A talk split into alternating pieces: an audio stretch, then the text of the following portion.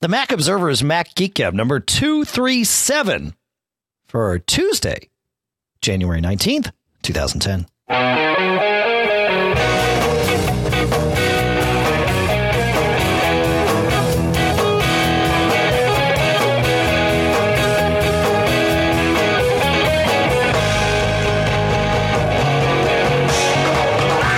Greetings, folks, and welcome to the Mac Geek Gab Premium for Tuesday. As I said, I'm Dave Hamilton. He's John Braun. We're here. How are you? Oh, wait, we can't hear him. you, you folks can answer, but we just can't hear you. I'm good. Okay. Are you good? I'm good. Yeah. Yeah, yeah. Yeah. Ready to rock. So what's happening here? Um, one thing I want to make note of, and, and then we'll move on here. Um, Haiti, iTunes, they let you contribute, help those poor folks out. Oh, yeah. There you If go. can all do that. I, I was very happy to see that uh, a number of people are, are helping, but it's as easy as clicking on the link on the Apple homepage, going in iTunes, saying contribute whatever amount you think is, is appropriate, and it goes right to the, the Red Cross, and you help uh, help them out. It's it's terrible. So Yeah, that's good. That's a good thing. Uh, I mean, it's good that we can help, and, and it's good if you help. John, you had uh, an app that you found, and we'll put it into the uh, cool stuff found category. Why don't you uh, Why don't you tell us about that? well, Hi, how you doing, John? sorry, I hit an audio button on my side, and I Ah. started hearing something. I thought it was you. no, Okay, let me get to my app here. Oh my gosh, you caught me by surprise. I did. didn't have the list here. I know. So give me one moment here, but but the app gets to the issue of so we've had a number of users ask the question: if I have devices on my network, uh, TCP/IP devices uh, is is what this app deals with. How can I find out if I don't know? Now, one would think that you would know, but you may not. If it, either if it's DHCP or you set it manually, or especially if you're on a network where um, you know other people are plugging things in without your knowledge. Um, and actually, this is a Monday's Mac Gadget. I'll I'll link to that, or you can go right to MacObserver.com and you'll see it in the in the list of news for uh, Monday. Um, it's called IP Scanner. Kind of a boring name, but here's the cool thing: this is an app that runs on the Mac, and when you start it up, it will basically. Now we've touched on uh, some applications or, or, or ways within the OS that you can find out what's on the network. I think the the the the best one is you know pinging the broadcast address of the network. That's right. Which, depending on the broadcast address, you know it varies depending on how your subnet is set up and all that stuff. That's one way to get all the IP addresses of all the devices, TCP/IP devices on the network. But this just goes way beyond that, I think. So you run the app, and as soon as you start it, it will start hitting the network similar. And I assume underneath the covers, it's doing this ping thing. But then it does so much more. So, for example, I ran it on my network. Um, the shareware version, from what I can see, will only list the first six devices. So if uh, if you don't have a lot of devices, you can get away with uh, getting it for nothing. Otherwise, they suggest a twenty nine ninety five fee, which I think if you're on a larger network uh, is well worth it because of all the grief it can help you uh, avoid. But for example, it showed to me it showed time capsule, it showed my my G five. Um, it showed my local computer, or I'm sorry, it showed my iPod, it showed my G5, it showed a, a Windows machine and identified it as a Windows machine. It can identify all sorts of devices. So um, I think this is the best way, either if you're on a small network or you want to, you know, pony up the money, which again I think is well worth it. This will show you all the devices on your TCP/IP network, uh, give you the address, um, give you the MAC address if you dig in, tell you what type of device. I think it's just a great way of of getting an idea of what's on your network. Um, and that's really about it. It's a, uh, you know, again, it uses a, you know, low level protocols, but it does it in a in a way that saves you a lot of time and and geeking out. Which you know, if you want to geek out, go ahead. But but otherwise, this is the good one. Uh, the only caution, I've already got a couple of comments uh, uh, on the article today. Uh, if you're on an enterprise network, you may not want to run something like this because it could be viewed as an attack oh yeah, that's right. I didn't even think. or a about pro because basically you're you're blasting out a, a message saying, "Hey, anybody on the network, please talk to me and tell me about yourself." Uh, some could view that. So if you're going to do this on a corporate or, or enterprise or educational network, um, you may want to talk to the admin or, or just not not use it. But for Right. a personal personal local network, which uh, and I think that's the target audience for this uh, for, for the most part. Yeah, home um, network users. Yeah. This will help you. Like we had someone say, "What's the IP address of my TCP/IP printer that I forgot the address and I don't know how to generate the, you know, the uh, the the status page." This will do it for you. Cool. So cool stuff found. It, it's very cool. Check the article, download it, check it out. It's shareware, and and I think it's really great. Very cool. Thanks. Uh, thanks for finding that. I'm glad you found that. Rather, uh, it's good. All right, uh, let's get to the meat of the show here and to Tracy's question. Hi, John and Dave. My name is Tracy. I'm calling from Carmel, California. Um, I'm a premium subscriber and I love your show. I have developed a problem um, with my Gmail account. I'm uh, running Snow Leopard 10.6.2 and uh, Safari 4.0.4. Um, I have a personal and a business G- uh, Gmail account, both of which I enter through one password. And um, my personal account is working perfectly.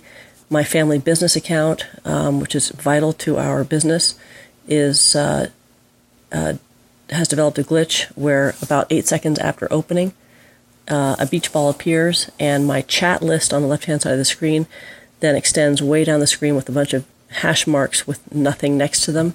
Um, I sent you a picture of this screen, and um, the screen is utterly unusable. I couldn't even take a screen capture because I can't do anything. Uh, I have to just simply force quit Safari and restart. I am able to get into the account using the um, iGoogle approach rather than the classic home approach. Um, but I need help uh, fixing whatever glitch is in there. Do you guys have any insight into this? I would sure appreciate it.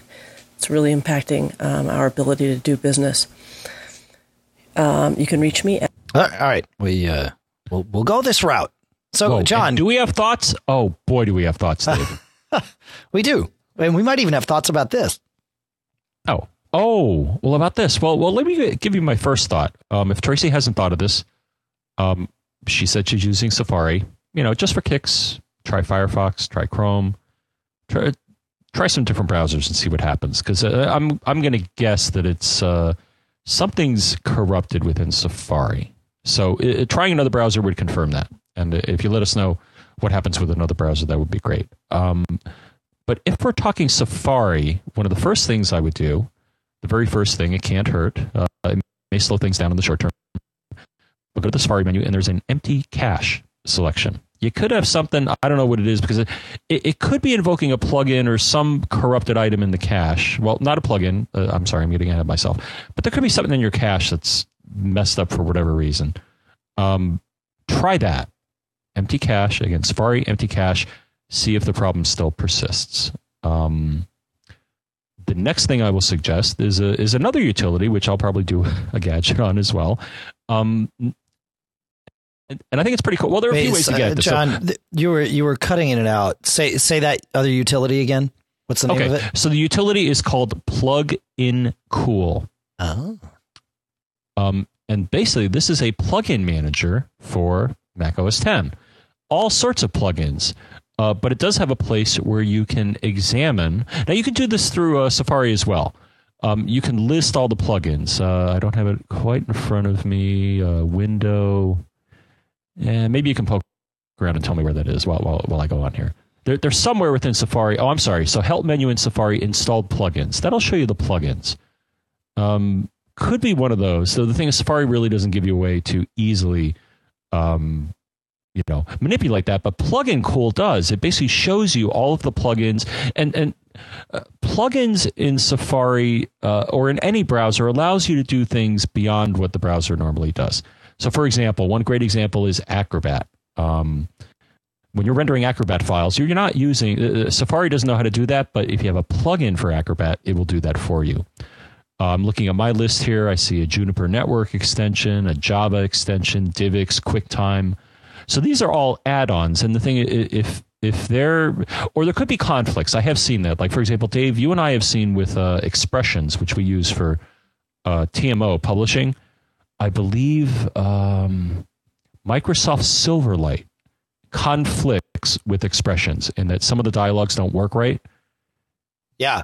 Yeah, there, there, was something Steven weird with that. Yeah, that's right. I'm like, there Steven, something there's weird. something wrong, man. I can't upload an image. He's like, what's what's up? And I'm like, and then he found something, I think, on the expression support site saying, It- oh, It's expression engine, but, but yes, you're expression right. engine. Yep. And, Yep. and basically, they had a support article saying, well, Silverlight, for whatever stupid reason, conflicts with the ability of, of expression uh, to upload images. Yep. So, um, Plugin Cool lets you list, but also enable or disable. So it could be tedious, but you may want to you know, disable certain browser extensions and see if that solves the problem. I suspect, uh, based on what I've seen uh, in the case I just mentioned, I'm suspecting that may be a way to solve the problem. Is that some plugins grabbing that content and just doing something stupid, or it could be the cache. So those are the the two things I came up with, Dave. Yeah. Okay. So uh, here here's here's my thoughts. Try uh, the other browser approach is absolutely the first thing I'd try, and I would try Firefox because it's not another WebKit browser. WebKit being the engine upon which Safari runs. WebKit, for the record, is also the engine that renders HTML in Mail.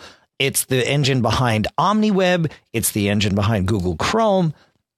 It's a system wide engine. So if you're having problems in Safari, chances are you'll also have problems in OmniWeb, et cetera, et cetera, because they're all using that same engine to uh, to render their content. Firefox, on the other hand, uses the Gecko engine. I think is what it's called. Mm-hmm. Uh, Sounds right. Yep.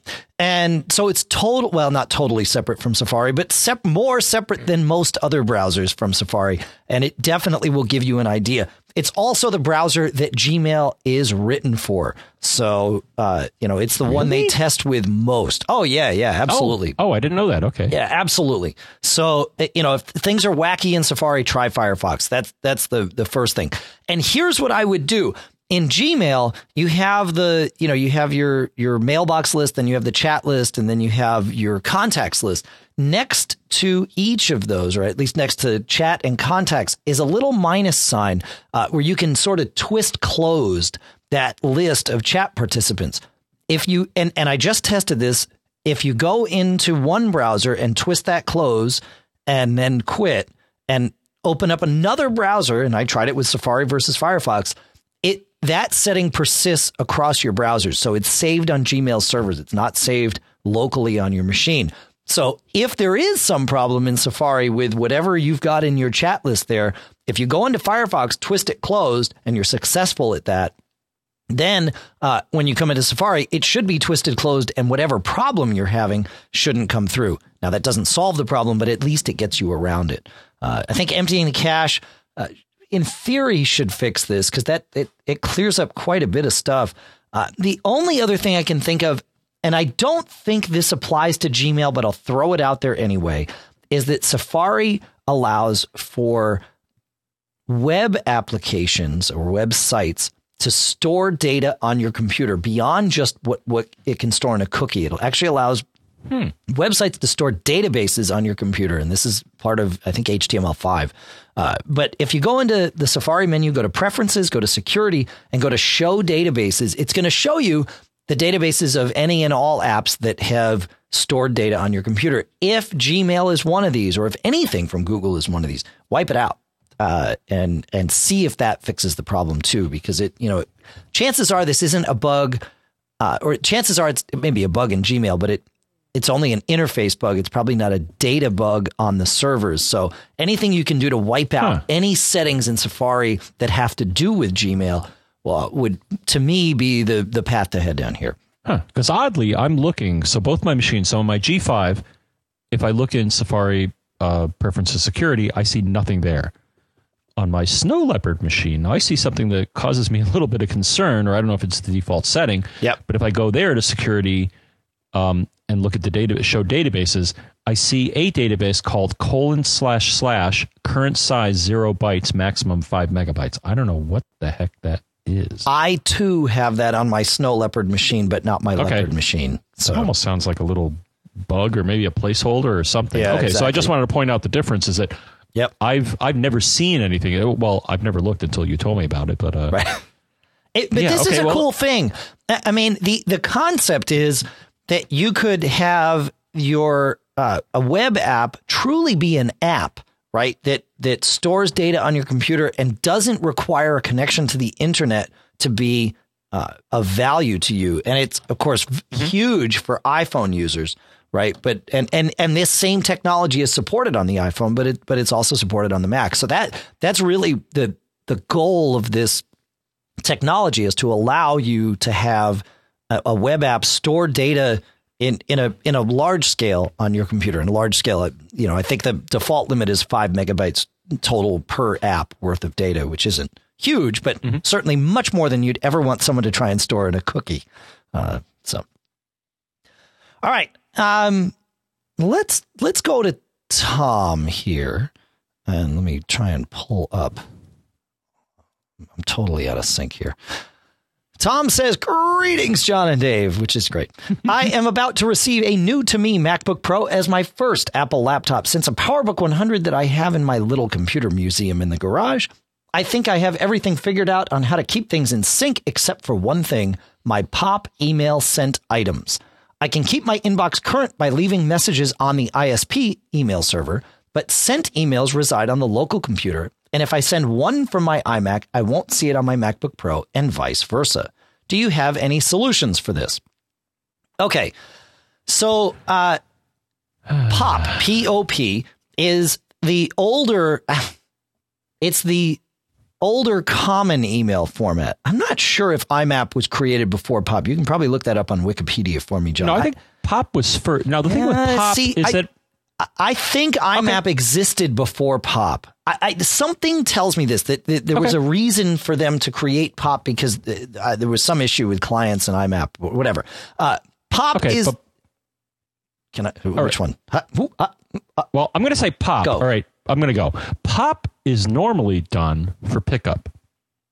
Pop allegedly, because I've read through the spec, but I've never seen it used for this, can also be used for sending. But POP is typically a protocol where you go to the server, you say, "Give me my messages," and it picks them up. SMTP is the one that is used for outgoing, and that's the old school, uh, usual uh, thing where I think IMAP does does both for you. So IMAP is is certainly the preferred thing. But but I just want to point out that POP also once you go to a POP server and you say "Gimme," that's that's it. Because typically after it does the "Gimme," it does the delete. I think that's by default how most mail clients are set up for. Otherwise, the stuff sitting there, and every time you go to the server, it gives it to you again, which you probably don't want. So. Uh, the problem is once you get it from a pop server that's uh, whatever machine grabbed it that's it so it doesn't lend itself to you know any sort of distributed or, or uh, you know database or cloud driven thing at all yeah, I'll agree with the last part of it. There, there, there's, I think there's some confusion on the on the first part. Uh, neither POP nor IMAP are meant to send email.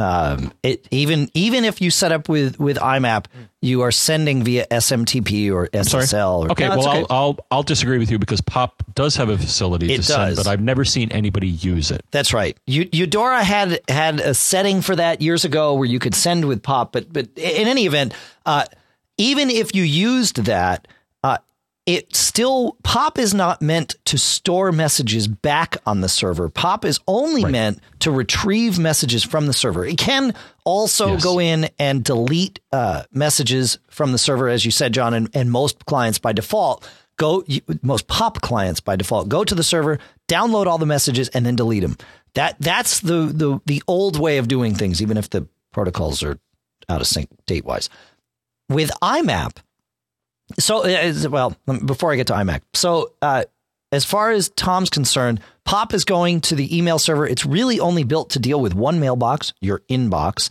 and it just pulls down the data, typically deletes it, and that's the end of the transaction. When you send mail, POP has nothing to do with it. It doesn't talk to the email server. Uh, you send the mail with with your SMTP server, and that's the end of it. That's POP. Now IMAP. With IMAP, it logs into the mail server and syncs up. It says, What messages do you have that I don't have? And what messages do I have that you don't have? And let's get each other in sync. So there's no deleting happening. If you go to an IMAP server and and and it has four new messages that you don't have in your inbox, your IMAP client typically, and you can change all your settings, but typically it's going to sync those up and leave them on the server, but it's just going to create a mirror image essentially of what you see on the server. With IMAP, you can manage multiple mailboxes. And because of this, typically, again, it's all with your settings, but typically, when you send a message and you're connected to an IMAP server, you send via SMTP, separate protocol, separate sending, and then it gets saved into your sent mailbox. Well, if your sent mailbox is synced with the server the same way your inbox is synced with the server, that message gets copied from your computer up to the server. If you have multiple clients, for example, two Macs, uh, one of it, it, if you send a message from one Mac and then the other Mac syncs up with the IMAP server, it's going to sync the sent mailbox items and it's going to get that message back down to it. So you have a copy. The iPhone also supports IMAP. So this gets very cool, right? You can send a message from your Mac and then you can be out and about with your iPhone and say, gosh, I want to look at that message that I sent to John earlier, right? So I open up mail on my iPhone, I go to the sent items, and boom, there it is. I didn't send it from my iPhone, I send it from my Mac, but it is one unified cloud based, if you will, uh, storage for mail. So, uh, so the answer to Tom's question is no, you can't do this with POP without creating uh, a, a very interesting situation. Now, we emailed back and forth with Tom, and Tom had a very interesting solution. He said, "Well, my my service provider doesn't support IMAP, which most internet service providers don't, because it's a very uh, storage and bandwidth heavy operation, and, and most of them don't want to do this."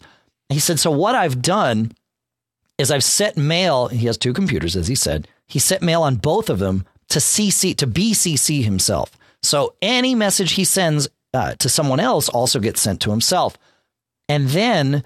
Uh, he he had it uh, prepend something. He sent a rule so that any messages from himself that had a tilde in the subject would automatically get routed to his sent folder.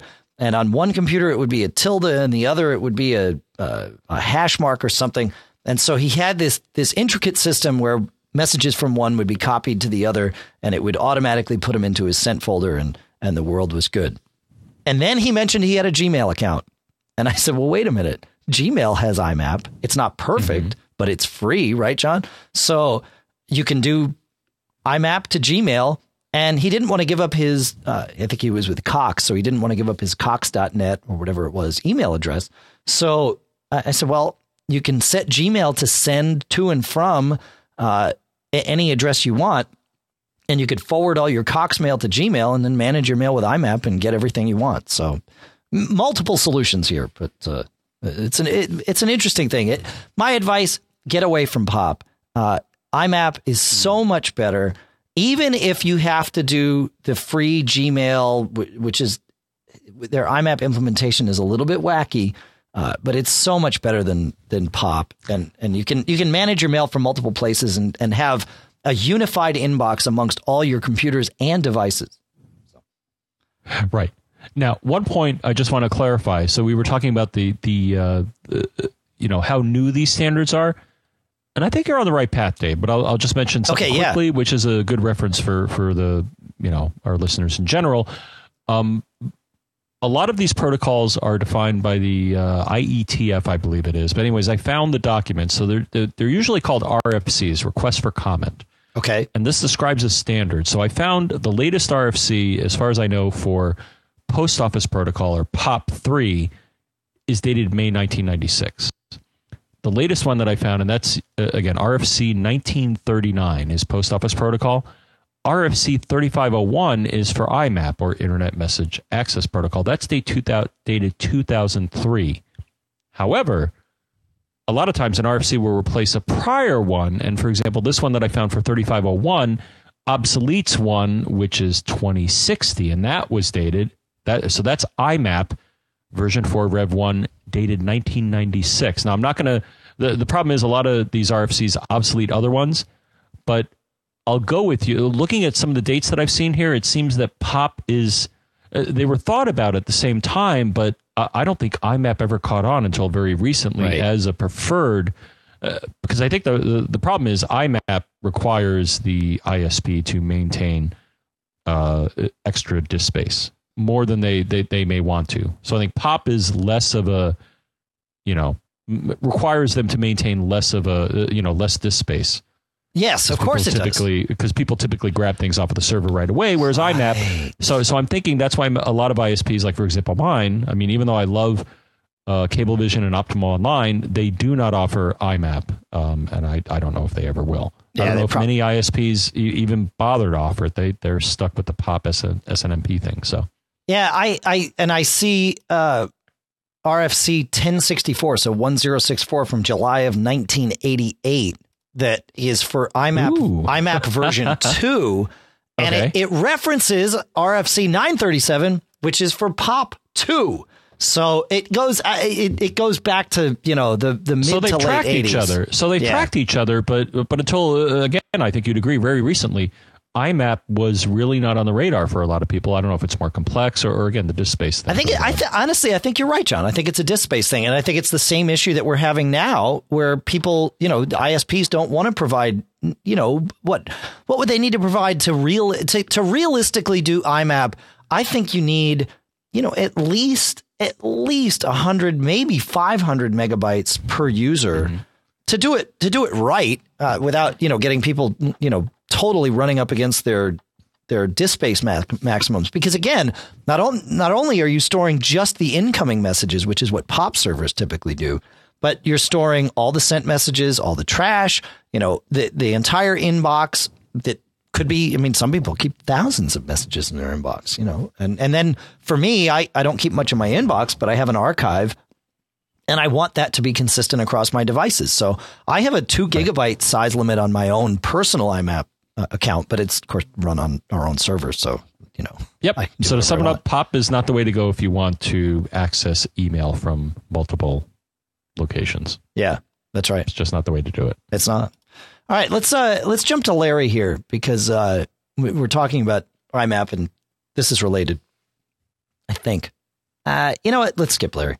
I don't. I don't know that. that this, Oh. uh, I'm not sure where we're going to go with this. All right, fine. We've talked about it. We might as well throw it out there. Larry says, I am a conservative sort of guy, and as such, I have been storing my .mac slash mobile me email, which is IMAP capable. Just for you, so you all know, if you have a mobile me account, you've got an IMAP account. Uh, I've been storing my mobile me email, inbox, trash, and sent messages on my computer. I should say my Prime computer. For my email on other computers that I visit, in the setup for Mobile Me account, I go along with the default su- suggestion that these be stored on the server. Well, I've come to the conclusion that storing my messages on the server is the more conservative choice. How can I transition my Prime computer so that the messages are stored on the server without totally messing up my old messages? Okay, so we're talking about IMAP clients, which means, John, your beloved Eudora uh, can't really take part in this conversation. Well, I think it does it, but but I haven't. No, I'm pretty sure there's an IMAP option, but Mm-hmm. my ISP doesn't offer it, and I haven't found a uh, IMAP uh, provider yet. Gmail. Someday, anyways. or or Oh, you know, Gmail. or or the Backbeat mail server that we use for TMO. You know, you're you're welcome okay, to have an I'll account have there. to. All right, I'll I'll. Yeah, we'll have to do a security audit of that. Of course, I'm sure. Anyways, you were saying. Yes. Uh, so in Mail, you can go into Preferences, Accounts, Advanced, and if it's an IMAP account, uh, there's a setting for keep all messages, keep copies of all messages for offline viewing, and you can set that to don't keep copies of messages. Now, what this will do is it will not store copies of messages on your Mac. Every time you run your uh, your mail app on the Mac, it will sync up with the server and just essentially store them in RAM. I mean, it might store them in temp files or whatever, but it's not storing the messages themselves on your Mac in a long term fashion. Uh, I'm not sure why you'd want to do this unless it was from a security standpoint and you didn't want to have copies of your messages stored on on any given computer. Uh, you know, for me, I store copies of the messages on every computer for two reasons. One, it's a backup. Uh, if something happens to the copies on the server, I've got them in multiple places. And then number two, it makes viewing much faster because I don't have to then re download copies of those messages every time I connect. Uh, I'm able to, you know, it, it, it syncs up with the server. It says, Do I have the same copy you have? It says, Yeah. And then that's it. You know, so it's a very, a very low impact protocol from a bandwidth standpoint. But IMAP is meant to be a, you know, a server based, cloud based thing where you're always downloading copies of whatever you want. And, and that's basically how the iPhone works. I mean, it, it caches some messages, but uh, a lot of times, you know, you, you're just talking to the server and, and pulling stuff down, which works, you know, it works depending on your, uh, the speed of your connection. So anything to add there, John? Um, a little thing. I, I just want to Yeah, comment. go. So we, we, Yeah, we've been saying cloud. Yeah. And, and I just want to be clear on what cloud means. And I think uh, I'll throw in another acronym that, that I think refers to cloud based services. So uh, if you've seen a picture of the internet described, then you know what the cloud is. The cloud is the internet, and it's usually portrayed as a big fluffy cloud, and your computer plugs into it, and it plugs into other things.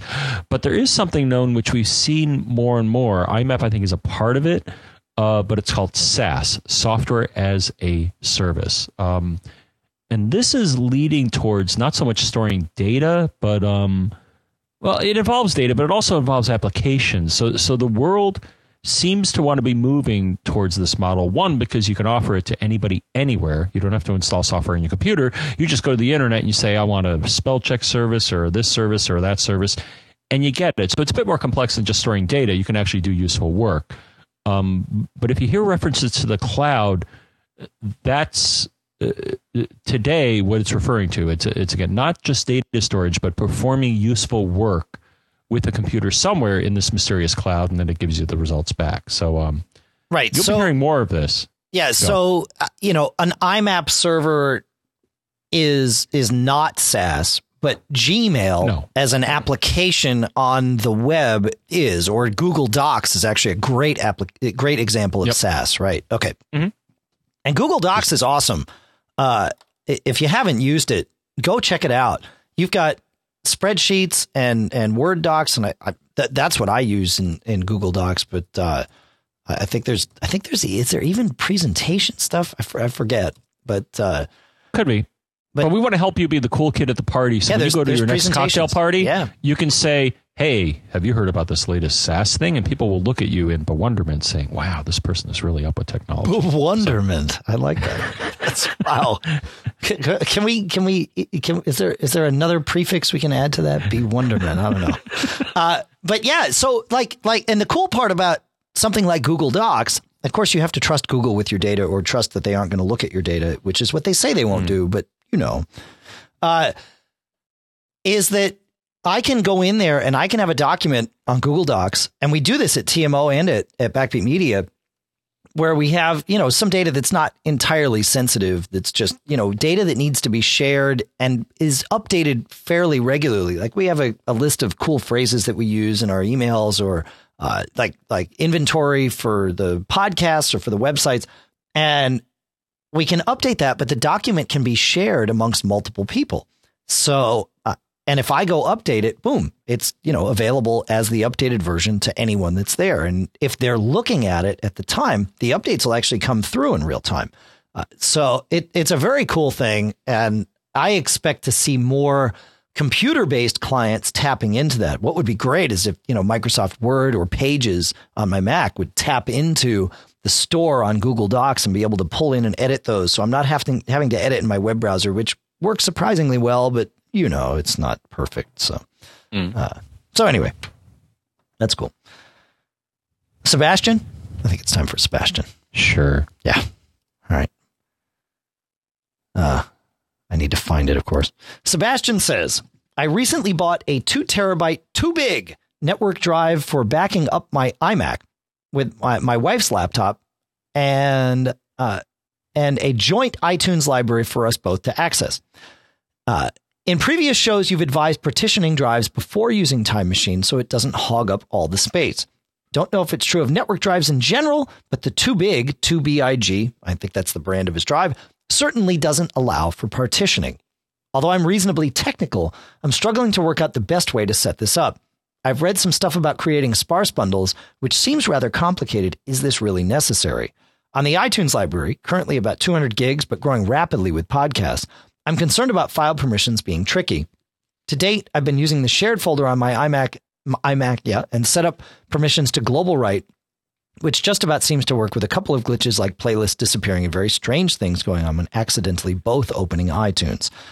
Lastly, do you have any thoughts on using RAID on the disk? I'm torn between switching it on, as it would be the only repository of our iTunes content, but will one terabyte be enough for the library and sufficient for our iMac and laptop backups?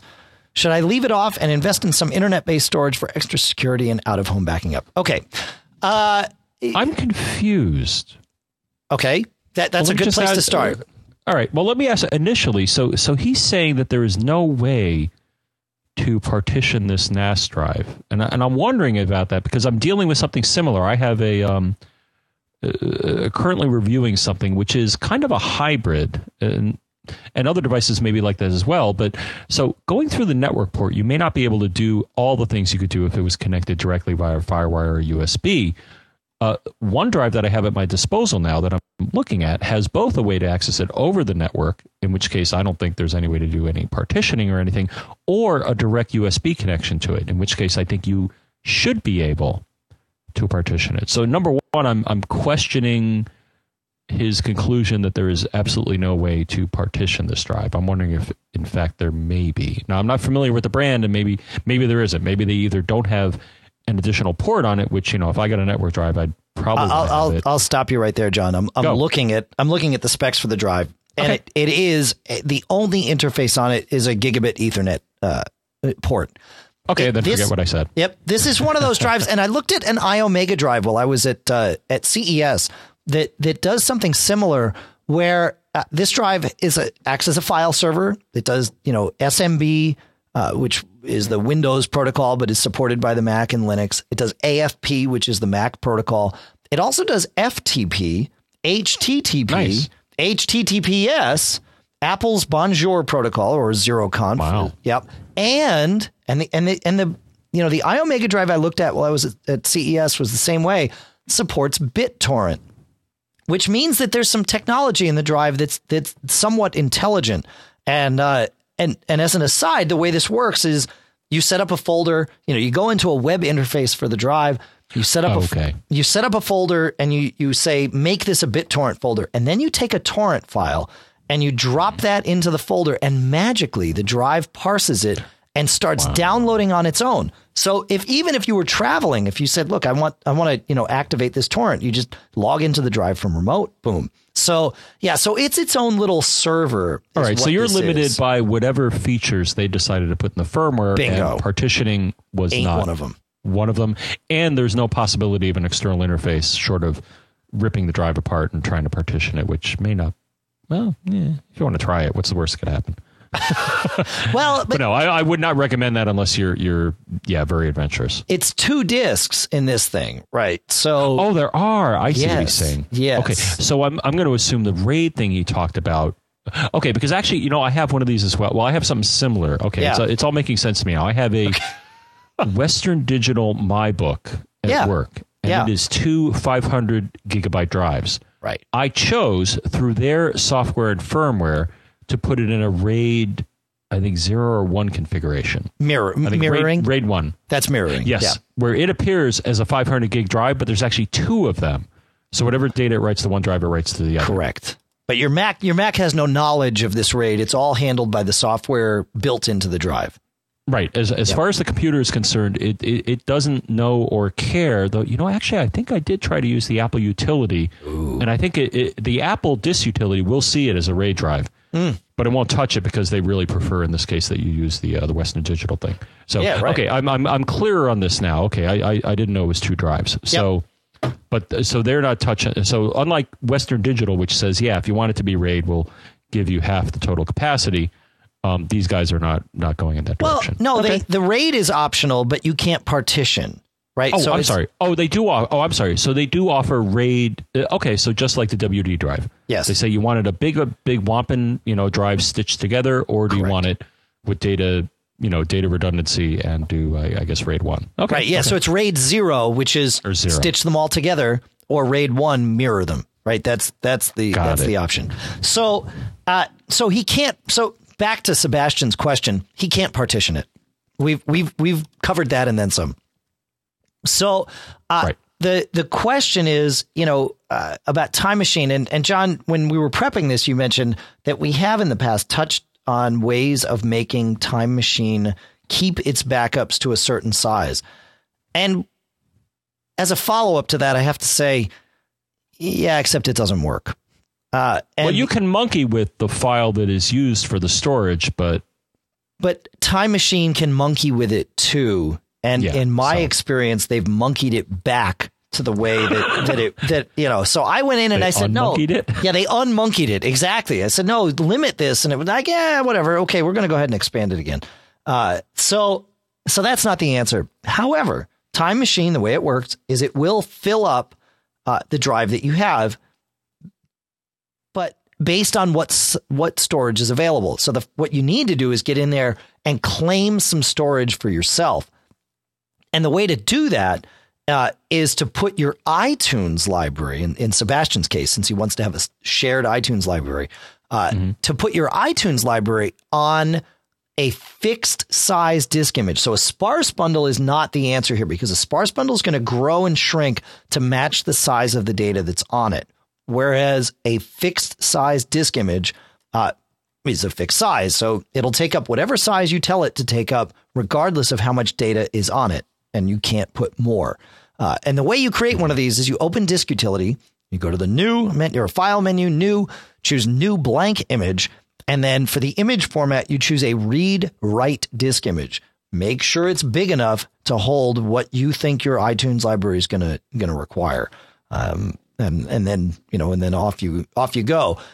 If you tell it, you know, 200 megabytes, or uh, sorry, you could tell it 200 megabytes, but you probably won't be very happy. If you tell it 200 mm-hmm. gigabytes, uh, it's going to, you know, create a 200 gigabyte file that's empty, but it will take up 200 gigs of whatever drive you put it on, uh, and then you can go ahead and populate it as a as a disk huh. image. And and that's the way I would do this. It's not perfect, but it but it essentially partitions off that disk uh, in a way that that you like as Sebastian pointed out, anybody that wants to have a shared iTunes library, you need to be very careful that you don't try to open iTunes on all of on more than one of the computers that's sharing that library. Otherwise, you know, playlists disappear and wacky things happen. And and this is this is Apple's cross to bear, or at least it's our cross to bear, but it's Apple's problem to solve. They they need to make it so that we can have truly shared iTunes libraries that we can sync our portable devices to. Mm-hmm. But but th- there's nothing, there's no magic solution here other than Apple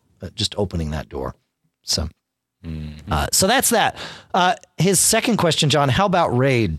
I'll let you share your uh, your thoughts there. Well, I think we kind of touched upon it. So RAID, um, there are different flavors of RAID that I've seen. He, he so has two options. He can mirror or not. Right. So his question mirror is, not. should I mirror? Mm. You know. Um, I would say if you're not, if you don't mind losing half the capacity, because uh, from what I understand, the, the drives have to be the same size.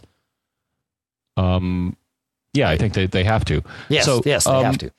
So you know if if you're storing the data in two places now, now you know it, it, actually makes me think a little bit. So assuming that the, the, the the mechanism is unreliable and i certainly hope that's not the case but storing something in two places is better than one place because uh, on the other hand raid typically it's all in one enclosure. So if some you know catastrophic environmental disaster happens you're going to lose both the drives anyways. So i would say uh, i do it at work because I'm backing up the data and I'd like a, a higher level of assurance that it's stored reliably. Um, right. RAID one is, you know, so so RAID one is better. It's not the best though because there are RAID, and I think the next level you go to is something like RAID five. Um, Much different. That's right, and and well, not a, RAID, not an RAID option. is yeah. Not with this drive. So so RAID is is that a redundant array of inexpensive disks? I think that's what it stands for. I, that's I right. No, that's right. That's right. The next one is I think called RAID five, and what happens in that case is it includes a drive with their, uh, an additional drive. So so I think you need three drives for RAID five. Um, or it has a, a drive that, that c- contains error correcting info. And I think the Drobo kind of does this. Yeah, but in their own way. And then in a RAID 5 array, if you if, if something gets damaged, it can usually be, even if an entire drive gets walloped, it can, uh, you know, unless it's really bad, it can it can be rebuilt. But I, I, haven't done a heck of a lot of work with RAID 5. I don't know if you do, Dave, at our data yeah. center. Yeah. Or, but I think RAID 5 is – better. And then you get, I think there's like RAID 10 and stuff like that. But RAID 5 uh, stores redundant information so that if something gets walloped, it's it's it's better than RAID 1, um, but it takes more more resources and uh, more drive space to do that sort of thing. Well, sorta. Uh, RAID 1 mirrors the disks. So if you have, uh, you know, let's say two one terabyte disks, which I think is what Sebastian has, mm-hmm. you give up half of your storage space, one disk, and you get one terabyte of storage, but it's stored in both places. So if one of the drives fails, right. you're good to go. Now, let's yep. say you want to have five drives in your system, right? Well, with with the Ray way RAID five works, and and you don't need five drives. You can do it with as few as three, but it really starts making Right. sense when you have four or more because Okay. what you do is you give up essentially one drive's worth of your storage capacity in order for all of it to be fault tolerant, which means that if any drive fails, you you can replace it and you don't lose any data. Uh, so you know with with two drives, it doesn't matter whether you do RAID. You can't really do RAID five with two drives because you you need Right. that you need that third drive. But when you add the third drive, you lose its capacity, which means you've doubled your. You know, you, you, if you have three one terabyte drives, you get essentially two terabytes worth of storage on RAID five. Uh, so that's better than half, which is better than a, a mirrored scenario in terms of storage for for price. Uh, and it does this by storing, as John said, you know, um, checksum data, if you will, very simplifying very much here, but but checksum data so that if you if you pull one drive that dies and you put a you know a replacement in, the other drives can have the data to rebuild what was on that drive. Um, so you know, but but in Sebastian's case, I would say definitely go with the the mirroring. If it's the only place you're storing your iTunes library, mirroring is the you know is certainly one step of fault tolerance. Meaning, if one of those hard drives, when one of those hard tri- hard drives dies, because it's not a matter of if, it's when. Uh, but when one of those drives dies, uh, you'll be okay. You know, you'll have your data. In fact, y- you won't even know other than perhaps this uh, too big this LaCie drive giving you a uh, you know a warning saying, "Hey, whoa, whoa, whoa, wait, a drive died. You got to replace me." Uh, and then you then you replace it, and it repopulates with the data, and you're you know back to being a happy Mhm. little camper. So Yeah, and I think I a would follow up. We'll have to dig into this because I'm looking right now in Disk Utility, and it, it- the RAID options. uh, They don't use the numbers, but but but I see three options here, at least in Disk Utility: mirrored, striped, and concatenated, whatever the heck that is. So we got to dig in a little bit, I think, to right. to to to help define those and hopefully not destroy our systems while we're That's right. experimenting. that's right. but but Apple's utility does offer the opportunity for you to do uh, multiple types of uh, of RAID that again don't seem to correspond to the numbers everybody else uses. Boo on Apple. Really? Is that is it, the RAID utility doesn't doesn't match well, it the numbers? says well, it says mirrored, striped, and concatenated. It doesn't oh, say. It doesn't say. zero, one, five, ten, whatever. Well, concatenated would be zero. probably yeah, stitching together. Stitching together, that's RAID zero. RAID one is mirrored, and then RAID But five. striped. RAID five is striped. okay, got it. Yeah, Why that, couldn't that would they be right. say that? Yeah, exa- or at least put it in parentheses so that you know you get Yeah. the get the feel. Yeah. All right, Yeah. let's go to But you're uh, here, so that's good. And yeah, who's next? Let's go to Harvey. And let's see what Harvey has to say. John, Dave, this is Harvey from Long Island, wishing you a happy new year. Thank you. I have a question about cabling and how it works with my MacBook. I have a mini DVI to DVI adapter. When I plug it into my MacBook and then plug a the cable from my school into my HD TV, everything works fine. Anything that I see on the MacBook, I see on the big screen in perfect clarity. Right now, my MacBook screen is at a 1280 by 800 uh, resolution. However, when I'm presenting something at school and have to go through their projector system that's connected through their smartboard, um, and I plug it in using the same connector, my screen defaults down to a much smaller resolution. It's probably 800 by 600. And of course, things are distorted and I lose the bottom and stuff like that.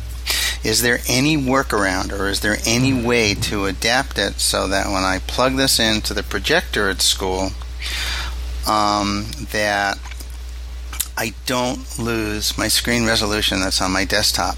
As soon as I unplug it from the projector, the resolution returns to its normal size. So this is a problem in making presentations when I set them up on my computer and want to present them at meetings that I go to. So anything you can do to give me advice, I would appreciate it. uh, you can cut me off here. All right.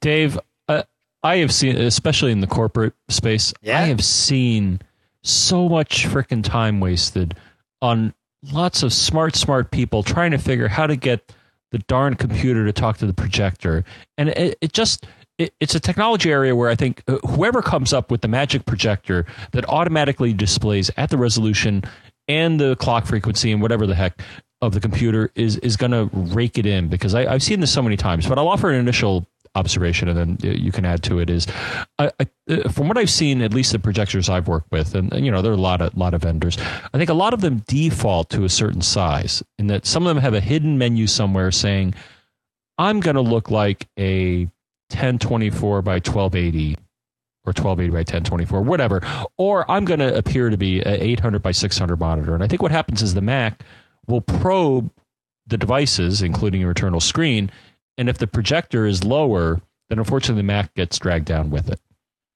That that that can be true. There is a setting for video mirroring, right? And, okay. and if you go into the uh, system preferences and displays, you have a setting when you have a second monitor connected. There's a little setting that says, you know, mirror external display. Ah, if you, you a good point. If you mirror, it will do a lowest common denominator uh, in terms of the the resolution that's used. It has to, right? You know, it has to, or it fi- has to find a common denominator. It might not even be the lowest, but it has to find a common denominator uh, between the two. Mac screens, you know, laptop screens sometimes are in HD resolution, whereas, you know, where they're 16 by 9, whereas sometimes projectors are 4 by 3. And so you've got this, you know, mismatch that happens and they've got to, you know, suss it out. So here's my advice when you plug into a projector mm-hmm. is plug in Go into the displays. If you're on video mirroring, that's fine. Set it to the highest resolution that you can find in there and make sure that not only it appears on your Mac screen, but it also appears on the external display. Then uncheck video mirroring. Now you're going to have two screens. One's going to be the projector at its maximum resolution, and the other's going to be your Mac at its maximum resolution. The cool part about this is when you're doing a presentation this way, you can have uh, what Keynote and I think I think PowerPoint calls it this too uh, calls a presenter's display, where mm-hmm. you know there, there's the main display that that shows the uh, you know the, the current slide as you want it to be seen by your you know your attendees or your your uh, your audience. And then there's the presenter's display, which shows you that in like a little window.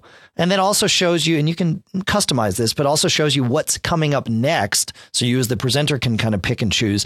And you can also in Keynote, you can have it show you the time elapsed and the current time and, you know, various other things that, that are helpful as you're presenting that you don't necessarily want your audience to, you know, to be distracted by. Right.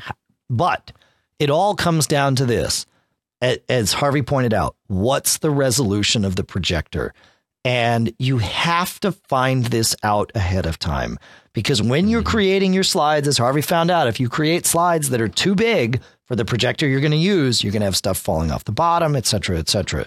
So you have to find out what kind of projector am I going to be on? And if you don't know, assume 800 by 600 is the maximum resolution. In Keynote, when you're starting up, you know, when you create a new presentation, you get to pick before you even pick a template for your presentation you pick a size and then it shows you the templates that are available right? So you know you, you've got to know this information in advance. Otherwise you're going to be in trouble uh, as, as harvey pointed out so. Yep. Okay i'm with you and, and a couple of other help hopefully helpful hints. I like that. Cubed um, there is a detect displays uh, choice. Yeah that's right. In both the control panel i think if if you um, go to the uh, uh, uh, display control panel. I'm not going to stop saying that. Let's go on. Um, show displays in menu bar. If you do that, then you will get a cute little display menu. It looks like an LCD. Actually, it looks like an Apple display. Yep. And it'll show you what it thinks is hooked up in the resolutions, but also there's a choice detect display. Sometimes, for whatever reason, uh, uh, uh the Mac just won't see the external projector if you're having trouble, uh, for the most part, though, I've seen it, it, usually after several seconds, it'll find it and, and throw something up there. But um, if not, go to detect displays and it'll force the computer to go through whatever external video port you have and nudge the device saying, "Hey, I'm, you know, can you can you talk to me, please?" And um, yeah, that's right. But I like your I like your suggestion about the um, the mirroring because well, it depends on what you want to do. Mirroring is good. Uh, so maybe starting off with mirroring at a low, uh, which I think you suggested, a lowest common denominator is good. sometimes you may want to, and I've done this sometimes. Is yeah, you, you want to span the screens.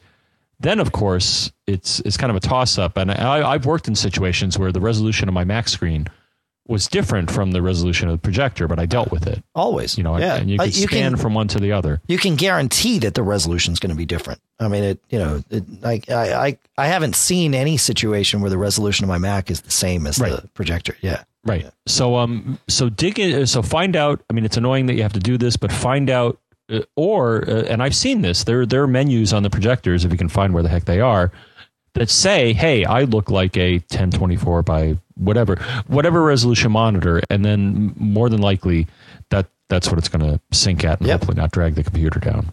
Cool. So All right. A, a networking question that I think is pretty valuable for, for anyone with a home network.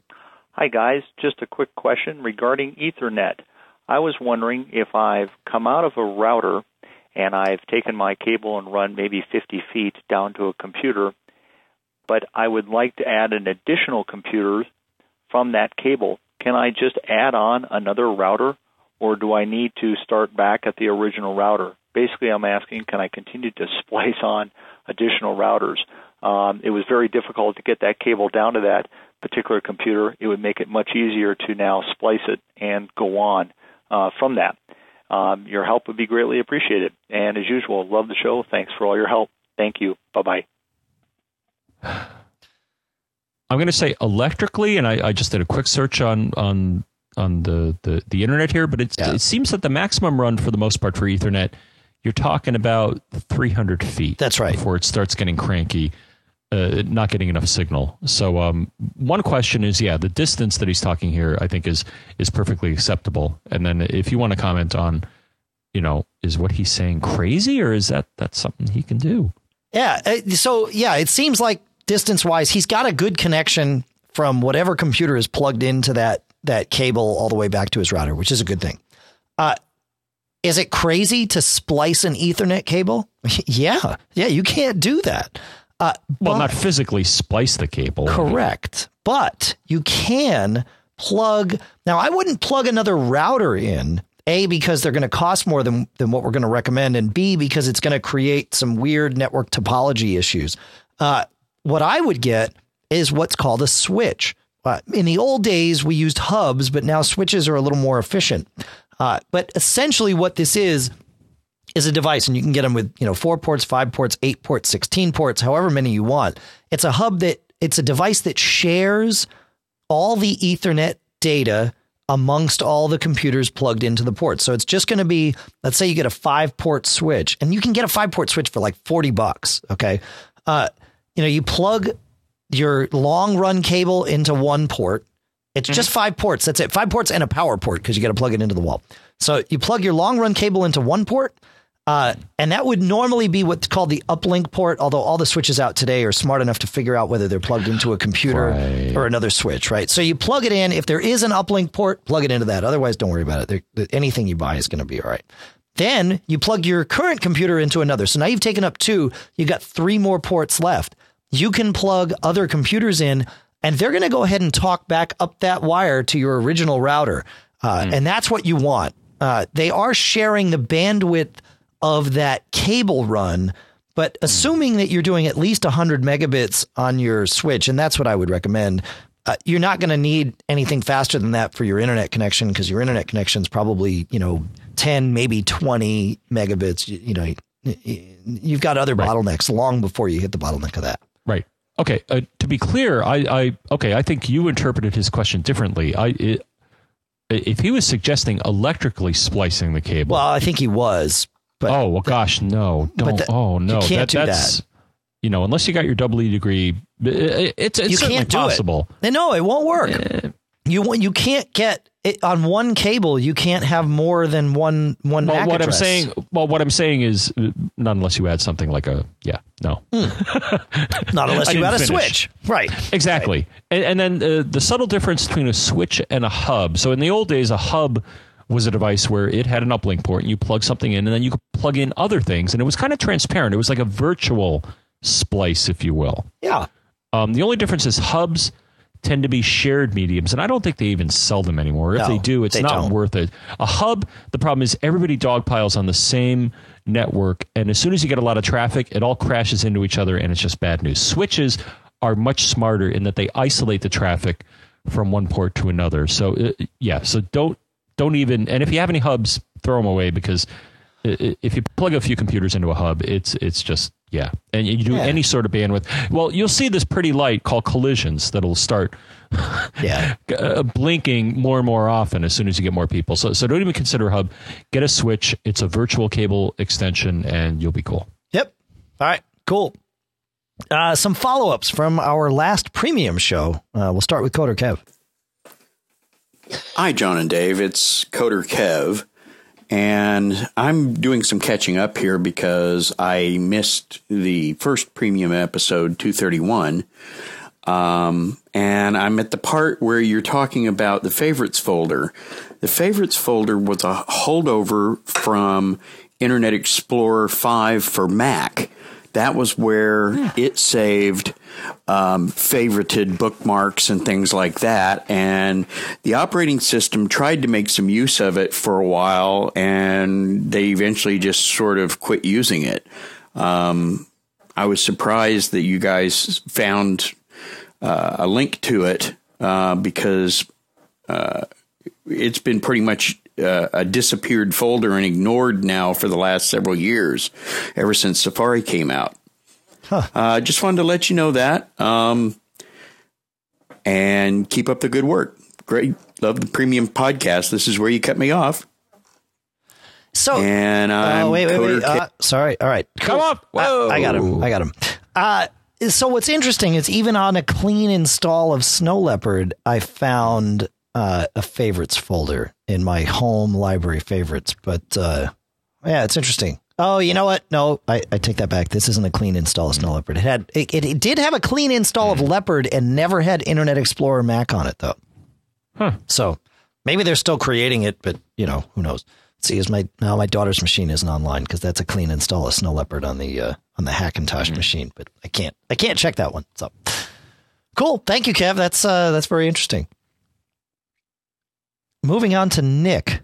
Uh, Nick says, uh, catching up on shows, so these items may have already been covered. He says, uh, for the question on the first premium show about the PowerBook that can't connect to the internet on one specific router, there's a known bug in macOS 10 that seems to be patched in 10.6.2, where you had to manually enter into your Mac's internet setting your ISP's DNS and secondary DNS to be able to access the internet.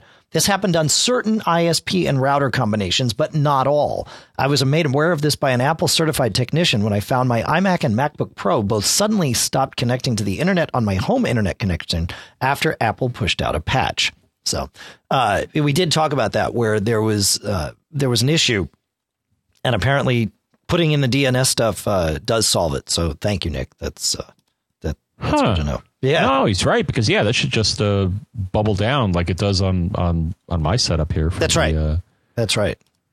Yeah. Or actually, you know, I'm sorry, it does not because I look at DNS server and the DNS server, at least on my one machine, is the IP address of my uh, time capsule. Which is what it should be. It, And on know, the time capsule, if I dig into that, then it shows the individual DNS server, or more often than not, servers that it draws upon to to figure out what's going on. Right. So, Right. Which is why if you're if you're someone that wants to have more control over your DNS, you can use a service and it's freely available at opendns.com. Uh, this allows you to do some caching and some things that speed it up and also some filtering if you want to filter out certain things from your network, you know, phishing stuff, pornography, uh, other things like that. If you want to filter that out, you can filter it out at a DNS level. Not perfect, but uh, in most cases enough to to you know keep keep that stuff at, at bay. Uh, and then what you would do is instead of installing the open DNS addresses on each computer, you go and install them manually on your main router. John, in your case, your time capsule, and uh, and then it would propagate that down, and, and any searches done would would be done through the open DNS if that's what you set on your uh, on your main router. So nice. yeah, it's cool. All right, I think that uh, I think that about does it here. Well, we've been at it for yeah. Yeah, yeah. Uh, oh, you know what? I wrote down a note here when we were going through. Uh, I think it was Tracy mentioned 1Password. What an excellent utility! I, I know we've mentioned it on the show before, but I'll mention it again.